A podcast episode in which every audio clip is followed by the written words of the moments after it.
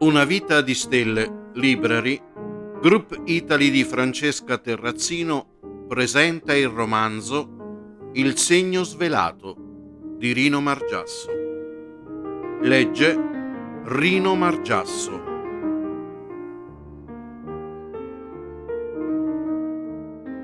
Inizio del terzo capitolo. Segni dal cielo. La notte era passata quasi tranquillamente, se non fosse stato un leggero mal di stomaco dovuto alla cattiva digestione. Per risolverla si era alzato durante la notte per prendere del bicarbonato. Lo avrebbe aiutato a digerire la cena consumata in fretta. Al risveglio del mattino ricordava lo strano sogno fatto in quelle poche ore di sonno. Sogno che, come al solito, non era molto chiaro quello che riusciva a ricordare era poco. Un sacco pieno di polvere bianca trasportato a spalla da un uomo e due persone che lo accompagnavano a prendere un ascensore. L'uomo portava a fatica il sacco quasi a trascinarlo.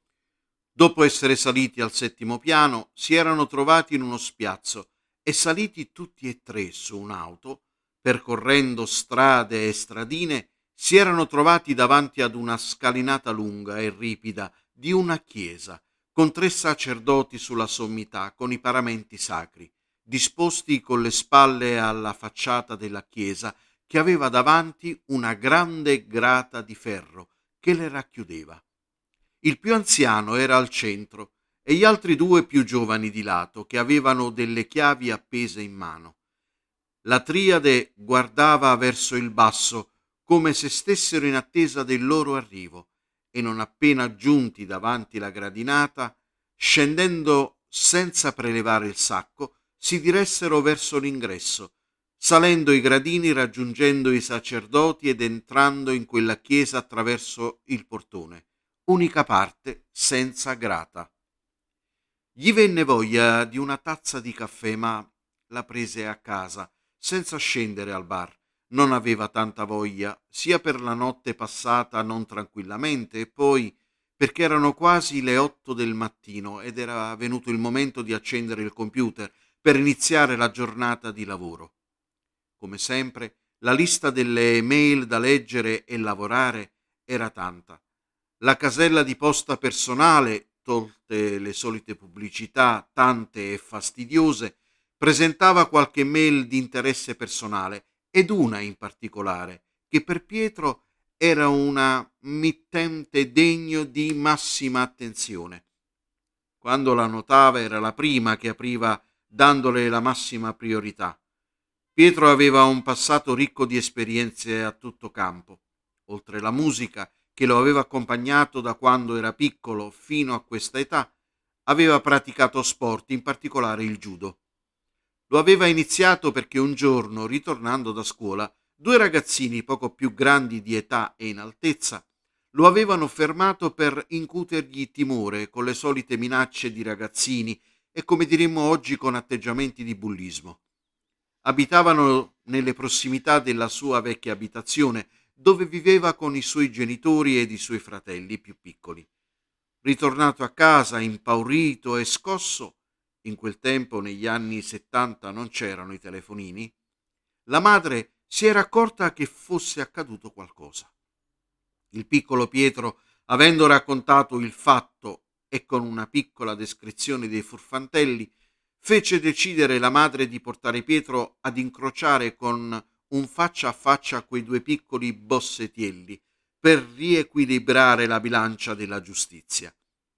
Il risultato fu che il piccolo Pietro diede uno schiaffo ai due imposto dalla madre, ma il racconto fatto alla sera al padre di Pietro fece decidere i genitori di mandare l'indifeso, Pietro, ad imparare uno sport per difendersi e tirar fuori il carattere e personalità. La scelta cadde sul judo, dato che il padre aveva amici e qualche dirigente sportivo che gli aveva consigliato di prendere quel percorso, sicuramente proficuo per la crescita del figlio. Questo viatico si presentò in breve tempo il migliore per Pietro che in tempi successivi gli spalancò un mondo nuovo e diverso ed in futuro gli avrebbe dato una preoccupazione in più, ma non nel difendersi. Squillò il telefono di Pietro, quello personale. Vide che lo stava chiamando la sua ex moglie, con la quale negli ultimi anni aveva raggiunto una sorta di equilibrio. Quando riceveva le sue telefonate negli ultimi tempi era perché da una parte voleva sapere delle sue condizioni di salute e del lavoro, ma anche parlare un po' con lui, sfogarsi e raccontare ed avere un ascoltatore. Non erano stati buoni i rapporti dopo la separazione, ma il tempo, l'età e gli avvenimenti che ci pone davanti la vita avevano modificato i comportamenti, come dice un proverbio, con il tempo e la paglia maturano le nespole. In quel momento Pietro non se la sentiva tanto di trattenersi al telefono, anche perché quella mail personale era prioritaria e non poteva attendere tanto, dato che era stata mandata verso le 4 del mattino e Pietro non se ne era accorto. Già, perché sia il computer che il telefonino avvisavano con un piccolo alert delle mail ricevute e quella in particolare era degna di attenzione, a prescindere dall'orario, ma la nottataccia del mal di stomaco lo aveva fatto cadere in un sonno profondo. Lasciò un messaggio di risposta alla sua ex che l'avrebbe richiamata più tardi, a meno che non fosse urgente risponderle. La risposta fu che di urgente non c'era nulla. Pietro lesse la mail con molta attenzione e rispose che era pronto per lavorarci sopra. Lo sport che aveva praticato da giovane gli portò buoni risultati come agonista, ottenendo titoli regionali negli assoluti italiani, triangolari a competizioni internazionali, fino a poi a terminare la sua attività agonistica e continuare in quella dell'insegnamento ai ragazzi ed agli adulti. Dalla palestra del suo rione negli anni a venire passò nel gruppo sportivo della Polizia di Stato, dove conobbe tanti altri ragazzi, figli di poliziotti e di poliziotti stessi, che appartenevano ai vari reparti, anche a quelli cosiddetti speciali, insegnando e trasferendo quell'arte antica di difendersi, utilizzando il judo, la via della cedevolezza, addestrandoli nella tecnica e nella formazione mentale, gli stessi poliziotti. Quando era agonista, le gare da affrontare si svolgevano in varie città d'Italia. Negli ultimi anni, invece di soggiornare con la squadra negli alberghi, andava con il suo gruppo nelle varie caserme dislocate sul territorio nazionale. Questo da agonista ed anche quando divenne istruttore. In un giorno particolare, anni prima, quando aveva circa una trentina d'anni, fu avvicinato da un poliziotto che divenne nel tempo anche un suo strettissimo confidente, il suo amico di fiducia. Nel parlare del più e del meno, dello sport e soprattutto di quello che stesse accadendo negli anni 90 con la lotta alla criminalità organizzata, il poliziotto, che aveva di per sé anche un istinto particolare, gli chiese se credesse alle sensazioni ed anche a quelle che comunemente chiamiamo veggenze o premonizioni. Insomma, se credesse che a volte, laddove la logica, gli indizi, tracce o informative non arrivassero, ci sarebbe arrivato un occhio particolare, il terzo per intendersi. Con questi discorsi Pietro si trovava a suo agio e ne seppe cogliere non solo il senso, ma dare delle delucidazioni molto approfondite e da come ne parlasse si capiva che le viveva in prima persona. Il poliziotto nel tempo divenne un suo amico fidato e referente. Gli lasciò intendere che presto si sarebbe fatto vivo per continuare la disquisizione e per parlarne con più calma. Pietro da quell'incontro ne uscì compiaciuto non tanto per le risposte date, ma per aver ricevuto da quel poliziotto una soddisfazione che non si aspettava. Sai che mi hai colpito con quello che mi hai risposto e con quello che hai vissuto. Saresti proprio un ottimo consulente. Il complimento lo fece sorridere con felicità e non poteva immaginare quali fossero le novità dietro l'angolo da lì a poco. Il lavoro quella mattina dopo la cattiva indigestione e la telefonata della sua ex scorreva tranquilla, con i soliti alti e bassi dell'attività. Tra un momento e l'altro in attesa di nuovi messaggi di lavoro. Gli venne di ricordare le vicende di Flavio e di Teodora. Flavio non si fece sentire per alcune settimane, mentre Pietro era indaffaratissimo tra il lavoro, gli studi da completare in giurisprudenza, tesi sulla rilevanza penale del metodo mafioso, la famiglia ed il lavoro.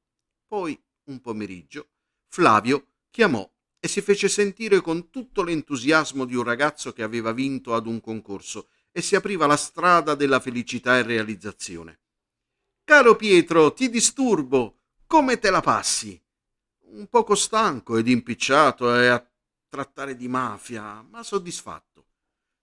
Che cacchio mi dici? Ti sei messo nei guai? No, Flavio, mi sono espresso male. Sto trattando argomenti di rilevanza penale nel metodo mafioso per la mia tesi di laurea. Cazzarola, mi hai spaventato.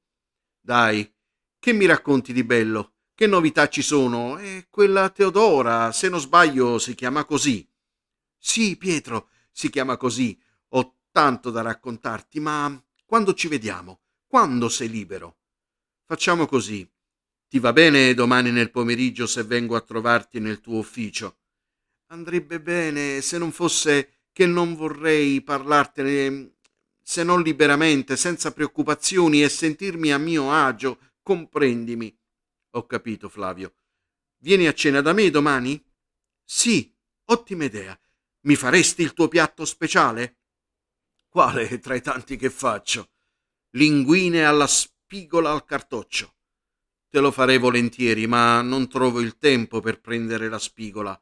Fa quello che ti è meno complicato, tanto tu hai le mani d'oro. Pietro lasciò Flavio intendere che comunque gli avrebbe fatto un piatto speciale e dedicato a lui. Davanti a un buon bicchiere di vino si sarebbe sentito molto a suo agio. La cena del giorno dopo arrivò ed anche il piatto speciale era pronto. Pietro era riuscito comunque a recuperare il pesce, spaghetti al sugo di polpo, accompagnato da vino Costa d'Amalfi rosato. La cucina era una delle passioni di Pietro. I suoi amici stretti, tra i quali Flavio, facevano a gara per essere invitati. Dopo la cena gradita e saporita, Pietro chiese le novità e Flavio, tra l'eccitazione del racconto ed i bicchieri di vino dove la verità primeggia, iniziò a raccontare che dopo l'incontro del primo bacio si passò dalle chat alle telefonate con un'utenza nuova spia per Flavio che per Teodora lei era sposata ed infelice. I due amanti decisero di concretizzare il loro rapporto in qualcosa che desideravano entrambi, incontrarsi e stare qualche ora insieme. Decisero che una mattina l'avrebbero fatto lontano da occhi ed orecchie indiscrete, in un motel. Sull'incontro carnale Flavio esplicitamente disse che fu al tempo stesso eccitante e liberatorio dopo anni di convivenza con Claudia come se fosse stata la prima volta di chi incontra il sesso e se ne lascia travolgere. I racconti di Flavio che seguirono furono quelli di altri incontri e telefonate tra i due. Pietro ebbe l'impressione che colei che aveva scatenato tutta questa passione in Flavio, l'artefice di tutto ciò, più che una donna travolta dalle passioni, fosse come una maga Circe, la dea figlia di Elios, il dio sole, e di un'altra dea Perseide, che ha il potere di preparare dei potenti farmaca con i quali trasforma a sua volontà gli uomini in animali. Ebbe proprio l'impressione che Flavio si stesse trasformando ed asservendo all'obbedienza di Teodora come un animale verso la sua padrona. Finita la cena sul tardi, Flavio rientrò a casa dove regnava lo scontro con Claudia a Pietro rimanevano i piatti e le posate da mettere nella lavastoviglie, sparecchiare la tavola ed andarsene a dormire. Nel frequentare Teodora, spesso Flavio aveva parlato della amicizia stretta che aveva con Pietro, definendolo un suo amico fraterno, al quale avrebbe raccontato e confidato della loro intima relazione. La notte calò ed al tempo stesso si alzò il sipario per la nuova rappresentazione in HD. Erano le tre di notte, quando Pietro si svegliò improvvisamente avvertendo la presenza di qualcuno senza vederne la persona o la figura. Il suo spiccato istinto lo avvertiva che qualcosa stesse per accadere. Davanti a lui si aprì quel grosso schermo e subito si presentò l'imperatrice, questa volta con un'espressione molto minacciosa, con una voce aggressiva e prepotente verso Pietro. Pur stando seduta sul suo trono e con scudo e gli altri simboli nelle mani, tutto protendeva verso di lui come se lo volesse opprimere con un tutto il suo peso. Credevo avessi capito l'altra volta e di averti fatto sentire tutta la mia forza. Pietro, pur ricordandosi il precedente avuto con l'imperatrice, non riusciva a darsi una spiegazione ed un perché di tanto accanimento. Gli venne di risponderle sempre con fermezza, mettendosi dritto e con una postura da combattente. Cosa vuoi da me? La risposta fu immediata ed accompagnata da uno spostamento come se ci fosse stato un vento forte contro Pietro. Il risultato fu che si spostò di alcuni centimetri con tutta la sua persona. Stai attento a ciò che fai. Pietro, istintivamente a quell'attacco verbale e fisico, reagì alzando la mano destra con il palmo rivolto contro l'imperatrice pregando incessantemente e fissandola negli occhi. La conseguenza fu che l'imperatrice diventò più grande ed i suoi occhi divennero rosso fuoco. Pietro ne sentì il peso sul suo corpo in modo più accentuato, mentre alle sue spalle una voce, la stessa che lo confortò che non sarebbe stato solo, gli disse Ora vedrai chi è veramente. In quel momento la carta si rovesciò completamente ed attorno non c'era più la cornice dorata, ma intarsi scolpiti nel fuoco, bruciature e lapilli che fuoriuscivano verso Pietro, che a stento riusciva a scansare. L'odore della stanza era tipico odore di zolfo, acre e penetrante, tanto da far mancare l'aria.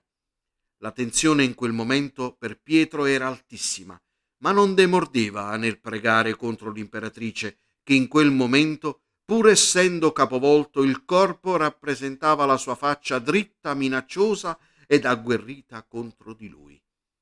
Questo scontro durò qualche minuto ed improvvisamente il quadro davanti a lui sparì, risucchiato in un punto. Pietro si inginocchiò ringraziando il cielo che fosse finito quel round interminabile contro un avversario imprevedibile e forte. Nulla di simile gli era accaduto nella sua vita. Tutto si era presentato per la prima volta e tutto da metabolizzare. La fatica fisica e spirituale era stata notevole e pertanto si accasciò sul letto per cercare di ritrovare le forze addormentandosi di colpo. Il ricordo di quello scontro si interruppe dato che il suo stomaco incominciò a brontolare con insistenza e, controllando l'orologio, erano circa le tredici di un venerdì di una giornata di sole romana. Non avendo avuto il tempo di cucinarsi, decise che era cosa buona e giusta scendere nella trattoria vicino casa e poi staccarsi dal computer e dai ricordi prendendo anche una boccata d'aria, gli avrebbe ossigenato i polmoni ed il cervello. La trattoria era quella tipica romana, con la particolarità che nel locale erano affisse delle stampe che ricordavano le strade di Roma di un tempo, arredata non solo con pentole di rame, ma anche con vassoi riproducenti marche di liquori ed analcolici di un tempo, ormai non più esistenti sul mercato. Pietro quando andava a mangiare in quel posto, prediligeva sedersi ad un tavolino particolare, quello di fronte ad una parete con mensole con l'esposizione di vini ed una serie di cartelli in legno che ricordavano i tempi prima della legge Merlin. Uno elencava le varie prestazioni con relativo tariffario e con la foto di due giovani fanciulle, una seduta e l'altra di fianco con il capo poggiato sulla mano destra, con il braccio appoggiato sullo schienale di una sedia. Il tariffario aveva un sottotitolo Da Madame Renata, i prezzi più bassi d'Italia. Ed i prezzi forse erano più bassi, ma Pietro non lo poteva sapere perché non era nemmeno nato. Le tariffe le aveva imparate a memoria ed ogni volta lo facevano sorridere. Sveltina, lire 1 e 10, normale lira 1 e 90, mezz'ora lire 2 e 90, fino ad arrivare alla tariffa di 5 lire e 50 per un'ora intera. La fantasia di Pietro ogni volta che vedeva quei cartelli non aveva limiti, immaginandosi la ressa che poteva esserci in quella casa di appuntamenti e soprattutto il momento del pagamento. In quel tempo i pagamenti erano dette marchette e lo stesso Stato gestiva quel commercio. C'erano anche controlli e regolamenti per garantire la sicurezza sia delle avvenenti signorine che quella dei clienti. Altro cartello in legno. Alle tariffe aggiungeva anche altri benefit, diremo oggi, quelli di bidet con acqua calda, acqua di colonia ed asciugamani di seta, comfort che venivano aggiunti alla tariffa base. Con pochi spiccioli si poteva avere il meglio. Altro cartello con attinenza al primo descritto era quello degli avvisi ai frequentatori a caratteri maiuscoli. Giovanotti, le signorine lavorano, si raccomanda di non intrattenerle. Con bagattelle inutili i prezzi del tarifario tanto non si cambiano. L'avviso era datato 8 novembre 1938. Comunque, l'unica agevolazione espressamente scritta era rivolta ai giovanotti di primo pelo. Pietro pensava chissà quanti cartelli c'erano in quel tempo, ma il tutto lo faceva sempre sorridere per un'epoca talmente lontana da lui nel tempo e nel vissuto. Arrivò il momento dell'ordinazione e se ne occupava il proprietario della trattoria. Sor Vittorio, tipo molto scherzoso. La sua fede calcistica era inequivocabile. Salutava all'uscita gli avventori sempre allo stesso modo. Ve saluto e ve ringrazio, forza Roma, abbasso a Lazio. Aveva sempre la battuta pronta, voce cavernosa come se avesse fumato fino alla sua età di settantenne stecche di sigarette, anche se le odiava. L'unico lusso che si concedeva ogni tanto era quello di un sigaro e verso i clienti che non perdevano occasione di uscire fuori a fumare tra un piatto e l'altro, diceva con un gioco di parole Fuma, fuma, che la sigaretta te stende, alludendo al momento rilassante ed a quello delle conseguenze da fumo. Pietro era sempre incerto nella scelta del primo, ma come sempre faceva, sfruttava gli spunti da ciò che gli capitava davanti ed in quel momento i cartelli furono da ispirazione propizia. Sorvitò famo du spaghetti alla puttanesca. La risposta non si fece attendere. Adottò i cartelli vanno fatto, veni appetito. Aveva sempre l'occhio attento Vittorio, come quelli della vecchia guardia che, anche con una semplice battuta, mettevano il buon umore e prestavano attenzione alla clientela. La richiesta fu trascritta. Vittorio aggiunse: Da bere? Pietro preferiva acqua minerale e chiudere il pranzo con la frutta, anche per evitare di farsi venire una sonora pennichella e il computer lo attendeva al varco. Dalla trattoria a casa il tratto non era lungo, ma sufficiente per la digestione. Passare tra un'ombra di un albero ed il sole che scaldava lo proiettava con la mente verso il mare l'aria che rigenerava la mente e lo spirito, il mare di Sicilia. Alcuni anni prima Pietro aveva acquistato una casetta che si affacciava sul mare. Pensava a quando l'avrebbe potuta rivedere e passare le ore in quell'acqua calda e trasparente. Il fondale sabbioso era visibile anche allontanandosi dalla riva, con i pesci che ogni tanto venivano a pizzicare i calcagni appena possibile con l'allentamento delle restrizioni della pandemia e con gli impegni di lavoro, avrebbe fatto un salto per rilassarsi e godersi a pieni polmoni la terra di Sicilia, anche pochi giorni lo avrebbero fatto rinascere. La mail arrivata sulla casella di posta personale degna di attenzione aveva avuto la priorità ed immediato fu il riscontro. Pietro accettò di ricevere i dati da quel mittente speciale. Si trattava di mettere in atto una procedura per condividere il computer. Dopo opportuno collegamento si sarebbero trasferiti i dati. Gli toccava fare anche uno squillo ad un cellulare per eh, dare il segnale ed essere pronto alla videocomunicazione. L'interlocutore speciale era il poliziotto con il quale, anni prima, aveva iniziato la sua amicizia che sfociò anche in una collaborazione stretta con i servizi. Il suo amico poliziotto, dopo il primo avvicinamento, si fece presto presente in più occasioni e con più calma. L'attenzione che cadde su Pietro non fu solo da parte dell'amico poliziotto, ma anche da parte dei suoi superiori e collaboratori, costituiti in un apparato speciale tenuto nascosto con il massimo riservo, quindi un gruppo top secret. Il gruppo speciale si occupava a tutto tondo di indagini complesse, dalla cattura di latitanti a grossi traffici internazionali ed in particolar modo del mondo dell'occultismo che imperversava in tutti gli ambienti, da quello delle povere vittime comuni a quello intricato ed oscuro del paese Italia e degli altri stati esteri.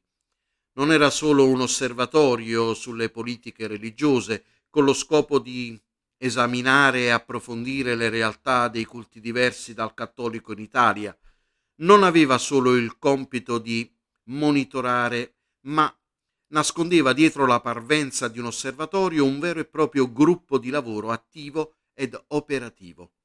La novità dietro l'angolo, dopo il primo incontro con il poliziotto che in codice si chiamava Fox, fu che Pietro fu assoldato dai servizi segreti per le sue spiccate doti e negli anni aveva contribuito alla risoluzione di casi molto complessi e delicati. La videocomunicazione fu breve tra loro, Fox gli anticipò l'invio di dati crittografati per vedere se dalle foto riusciva, con le sue doti, a interpretare qualcosa in più. Era un'indagine sul traffico di droga internazionale e una nuova struttura mafiosa. Dopo i brevi saluti e il chiedere reciprocamente lo stato di salute, la chiamata finì con il saluto di Fox. Grazie, amico mio, Fatti sentire quando hai delle novità. Lo sai che ti voglio bene come un fratello. Shalom. Fox non nascondeva il suo passato ed origine ebraica. Tra i due si sentivano come fratelli e Pietro ricambiò con un Shalom Aleichem. Pietro raccolse i dati e li archiviò nella memoria esterna che aveva dedicata a questa attività di intelligence.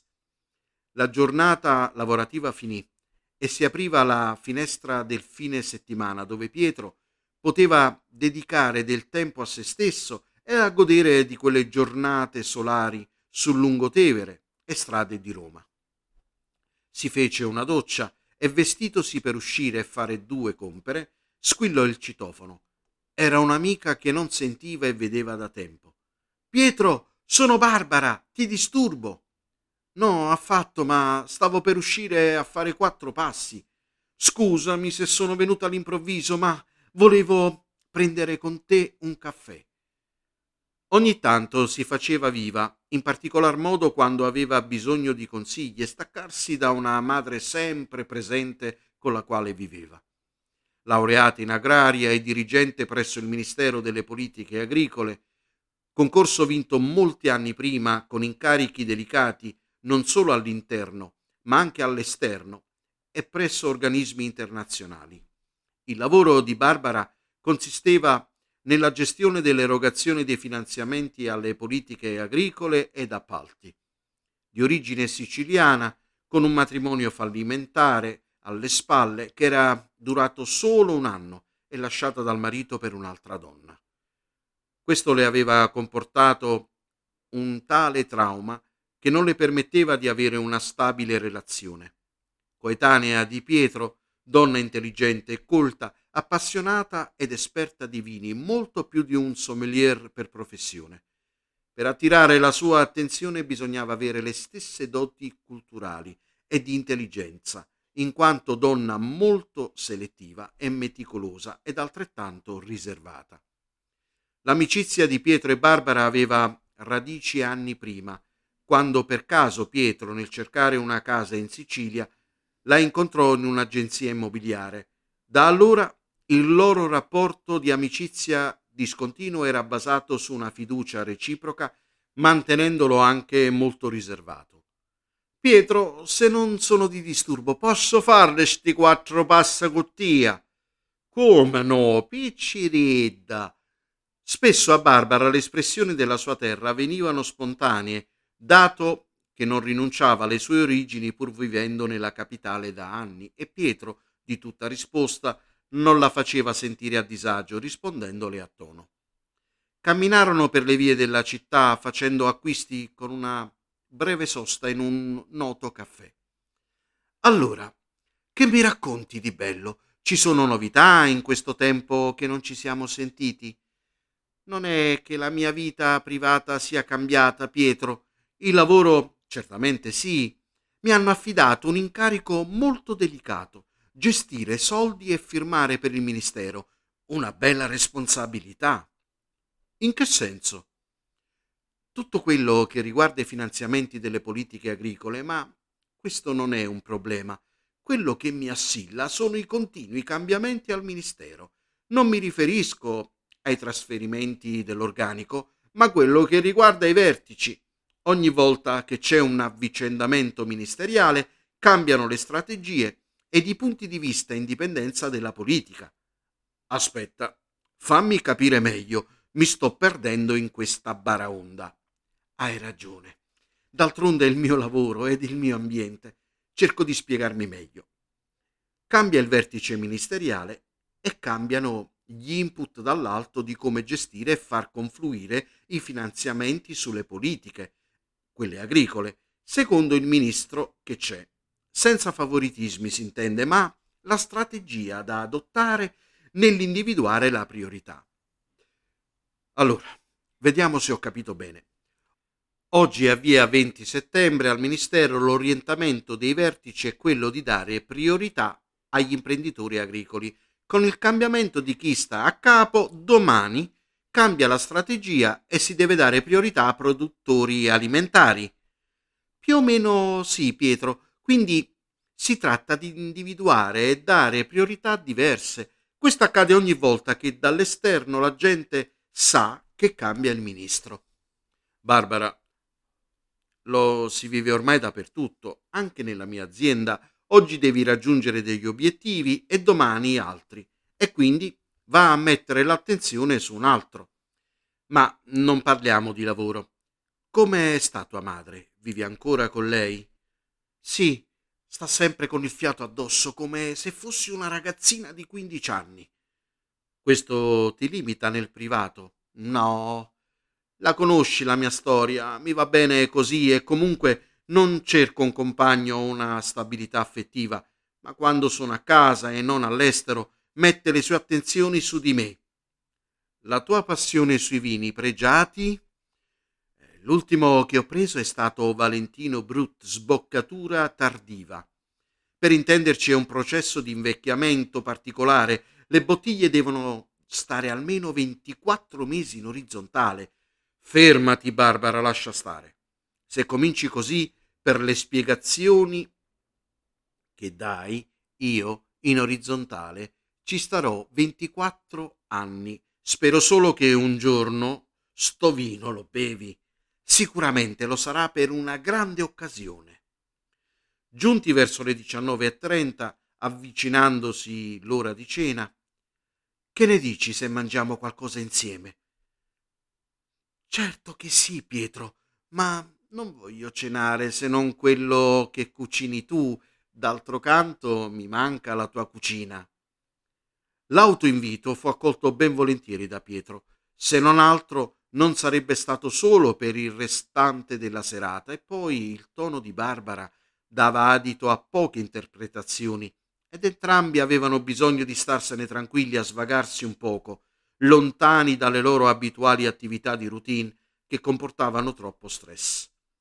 Durante la cena che preparò Pietro con l'aiuto di Barbara, tra una battuta ed una risata e l'altra, Barbara chiese Ma tu hai mai pensato di rifarti una vita? Perché no? L'ho pensato molte volte, ma devo dirti la verità, è che ho un mio equilibrio ed al momento mi sta bene così. Non è che aspetto la, prin- la principessa azzurra, e tu? Sai bene cos'è che me lo impedisce. Riguarda il mio matrimonio fallito. La verità è che il lavoro mi sottrae molto tempo, quindi chi potrebbe starmi vicino se non mi vede mai? Diciamola tutta, la Barbarella, non vuoi rinunciare alla tua libertà ed alla tua vita attuale. Ti sta bene così. La cena preparata era di fusilli, ricotta e noci, e Pietro non si faceva mancare i prodotti siciliani e campani, ed ogni tanto da queste terre i suoi amici gli mandavano anche pomodori, cetrioli e zucchine che producevano loro stessi, accompagnandoli da prezzemolo e basilico che profumava tutta la casa. La cena era accompagnata da una bottiglia di vino che Barbara volle comprare ed aprire perché diceva che ogni occasione era buona per festeggiare. Per lei l'incontro con Pietro era una festa. La cena finì sulla terrazza dove da lontano si intravedevano i tetti delle case di Roma, compreso il cupolone, e tra una confidenza e l'altra passarono la notte insieme. Barbara, quasi dopo l'alba, doveva andar via per ritornare a casa per badare a sua madre e per preparare i bagagli in vista di una sua prossima partenza esattamente il lunedì successivo per un congresso internazionale in rappresentanza del ministero e rivestendosi disse a Pietro Come sempre, te lo dico volentieri, questi momenti con te sono sempre belli e piacevoli, mi fanno stare bene. Non facciamo come al tuo ministero, non cambiamo strategie. Ci fa bene ogni tanto vederci. Ciao, Beddozzo, ci vediamo presto. Non dipende solo da me. Comunque, piaceredda, quando puoi e se vuoi, strappiamola questa bottiglia da Valentino Brut e lo facciamo diventare bella. Pietro controllò l'ora e vide che era presto e gli venne voglia di un caffè e si riaddormentò per qualche ora. Si svegliò per lo squillo del telefono. Pronto? Ciao Pietro, sono Flavio, ti ho svegliato. Beh, sì, tra uno sbadiglio e l'altro. Negli ultimi tempi sbaglio sempre il momento. Vabbè, amico mio, non ti preoccupare, ci sentiamo poi, con calma, non è niente di urgente. Riprendi il tuo sonno. Ciao. Pietro cercò di riposare ancora senza riuscirci ed il suo pensiero ritornò al tempo di Flavio e Teodora. Fine terzo capitolo.